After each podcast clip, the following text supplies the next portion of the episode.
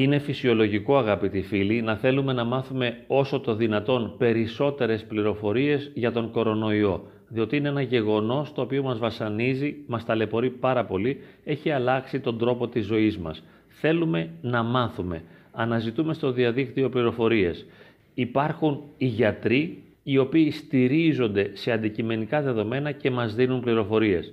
Νομίζω πως οι απόψεις των γιατρών είναι ιδιαίτερα έγκυρες, διότι είναι επιστήμονες. Και τι σημαίνει αυτό; Ένας επιστήμονας δεν λέει κάτι επειδή απλά το σκέφτηκε, επειδή το υποθέτει ή επειδή το φαντάζεται, αλλά θεμελιώνει τη σκέψη του στα αντικειμενικά δεδομένα και μάλιστα σε όσα μπορούν να επαληθευθούν. Δεσμεύεται ο επιστήμονας από τα αντικειμενικά δεδομένα και γι' αυτό δεν μπορεί να λέει ό,τι θέλει.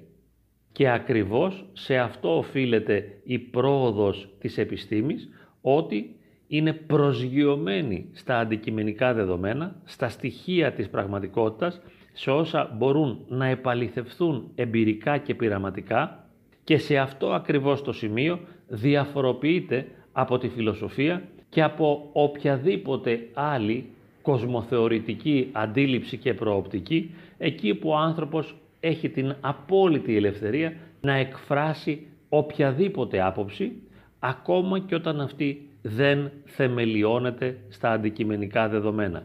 Επικρατούν και πάρα πολλές θεωρίες συνωμοσιολογίας, ότι υπάρχουν κάποια κέντρα μυστικά τα οποία επιβουλεύονται την πλειοψηφία των ανθρώπων, έχει κατασκευαστεί ο ιός, επίτηδες έχουν ρίξει τον ιό για να εξολοθρεύσουν ένα ποσοστό της ανθρωπότητας, από πίσω κρύβεται η μασονία, άλλες μυστικές οργανώσεις, καμιά φορά ακόμη και εξωγήινοι, επίτηδες παρασκεύασαν τον ιό σε κάποια πειραματικά εργαστήρια και ο απότερος σκοπός είναι να μας εμβολιάσουν ώστε να μας βάλουν μετά μικροτσίπ κλπ.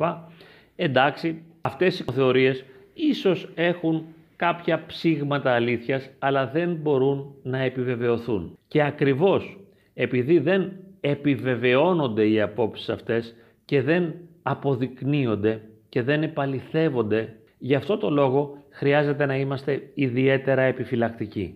Ας μείνουμε στις προτάσεις των γιατρών, των επιδημιολόγων, οι οποίοι βέβαια είναι υπερβολικοί αναγκαστικά, διότι θέλουν να μην μεταδοθεί η ασθένεια αυτή του ιού.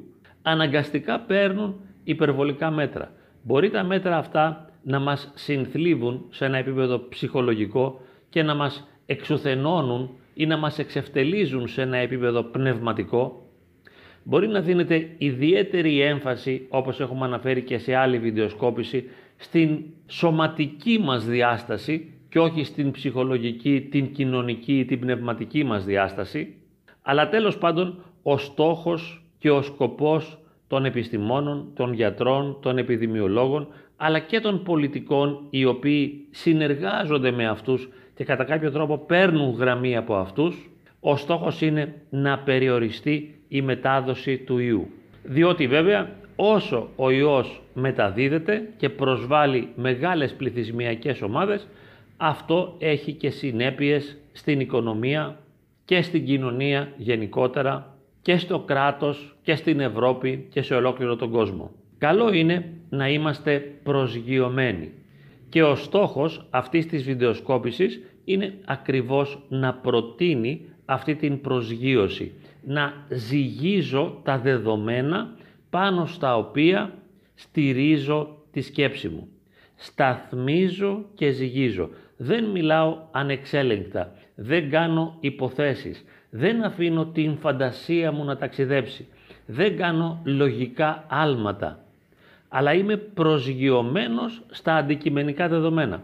Αυτό έχει ιδιαίτερη σημασία, διότι ενώ όταν γράφω ένα διήγημα ή ένα ποίημα, η φαντασία μου είναι ένας πολύ σημαντικός παράγοντας και το γεγονός ότι αφήνομαι να μεταξιδέψει η φαντασία συμβάλλει ουσιαστικά στη δημιουργία ενός σπουδαίου ποίηματος ή ενός έργου τέχνης, όμως όταν πρόκειται για την ιατρική, τότε η φαντασία δεν μπορεί να είναι ιδιαίτερα υποστηρικτική και δεν μπορεί να μας βοηθήσει ουσιαστικά. Χρειαζόμαστε την λογική, τα αντικειμενικά δεδομένα, ακόμη και τις στατιστικές μετρήσεις. Και βλέπετε, όντως, οι επιδημιολόγοι παίρνουν πολύ σημαντικά υπόψη τους την στατιστική. Είναι τα αντικειμενικά δεδομένα.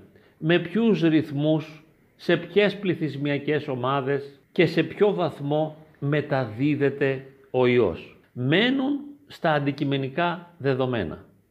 Αυτό είναι και η επιστήμη. Η επιστήμη είναι ιδιαίτερα χρήσιμη. Μπορεί να μην νοηματοδοτεί την ύπαρξή μας, να μην ανοίγει εσχατολογικές προοπτικές, να μην μας βάζει στον παράδεισο, να μην γνωρίζει από ηθική, να μην μπορεί να απαντήσει σε βαθιά θεμελιώδη και ουσιαστικά ερωτήματα του ανθρώπου, όπως για παράδειγμα ποιο είναι το νόημα της ύπαρξής μου ή από πού προέρχομαι και πού πηγαίνω, αλλά σίγουρα μπορεί να μου δώσει σημαντικές χρήσιμες πληροφορίες.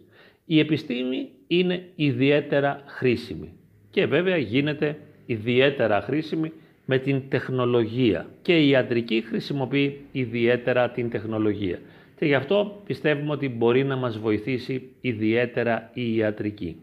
Μα επίτηδες έχουν διασκορπίσει τον ιό αυτό για να μας εμβουλιάσουν μετά και να βάλουν τα μικροτσίπ. Ας αφήσουμε καλύτερα αυτές τις υποθέσεις. Ο ιός είναι πραγματικός. Η ασθένεια είναι πραγματική, η θάνατη είναι πραγματική, τα αντικειμενικά δεδομένα μιλάνε. Ας μείνουμε προσγειωμένοι στην πραγματικότητα. Και όπως είπαμε, εάν οποιοδήποτε φίλος θέλει να ζωγραφίσει ή να φτιάξει ένα γλυπτό ή να κάνει ποίηση, τότε βέβαια θα δώσει ιδιαίτερη έμφαση στη φαντασία, στο όνειρο και λιγότερη έμφαση στη λογική. Παρότι και ο μεγάλος μας ποιητής έλεγε με λογισμό και με όνειρο. Τώρα το πρόβλημα αυτό του ιού καλύτερα να βαδίζουμε με λογισμό και όχι με όνειρο. Να μην αφήνουμε την φαντασία να μας οδηγεί και να κάνουμε λογικά άλματα και να πιστεύουμε υπερβολές και τοποθετήσεις και απόψεις οι οποίες δεν αποδεικνύονται και δεν μπορούν να επαληθευθούν.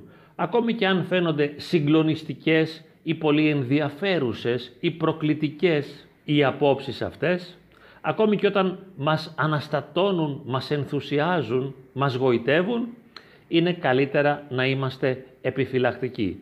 Μένουμε στα αντικειμενικά δεδομένα. Είμαστε προσγειωμένοι στην πραγματικότητα, διότι αντιμετωπίζουμε έναν ιό, ο οποίος στα εργαστήρια των γιατρών φαίνεται, διαπιστώνουμε την ύπαρξή του, είναι μια πραγματική οντότητα. Και έτσι αποφεύγουμε, όπως είπαμε, αυτή είναι η πρότασή μας, να ακολουθούμε και να εμπιστευόμαστε απόψεις οι οποίες δεν θεμελιώνονται, δεν εξακριβώνονται, δεν επαληθεύονται και δεν στηρίζονται στα αντικειμενικά δεδομένα. Να είμαστε στη συγκεκριμένη περίπτωση όσο πιο ορθολογιστές γίνεται, για να μπορέσουμε να βοηθήσουμε τον εαυτό μας και τους συνανθρώπους μας.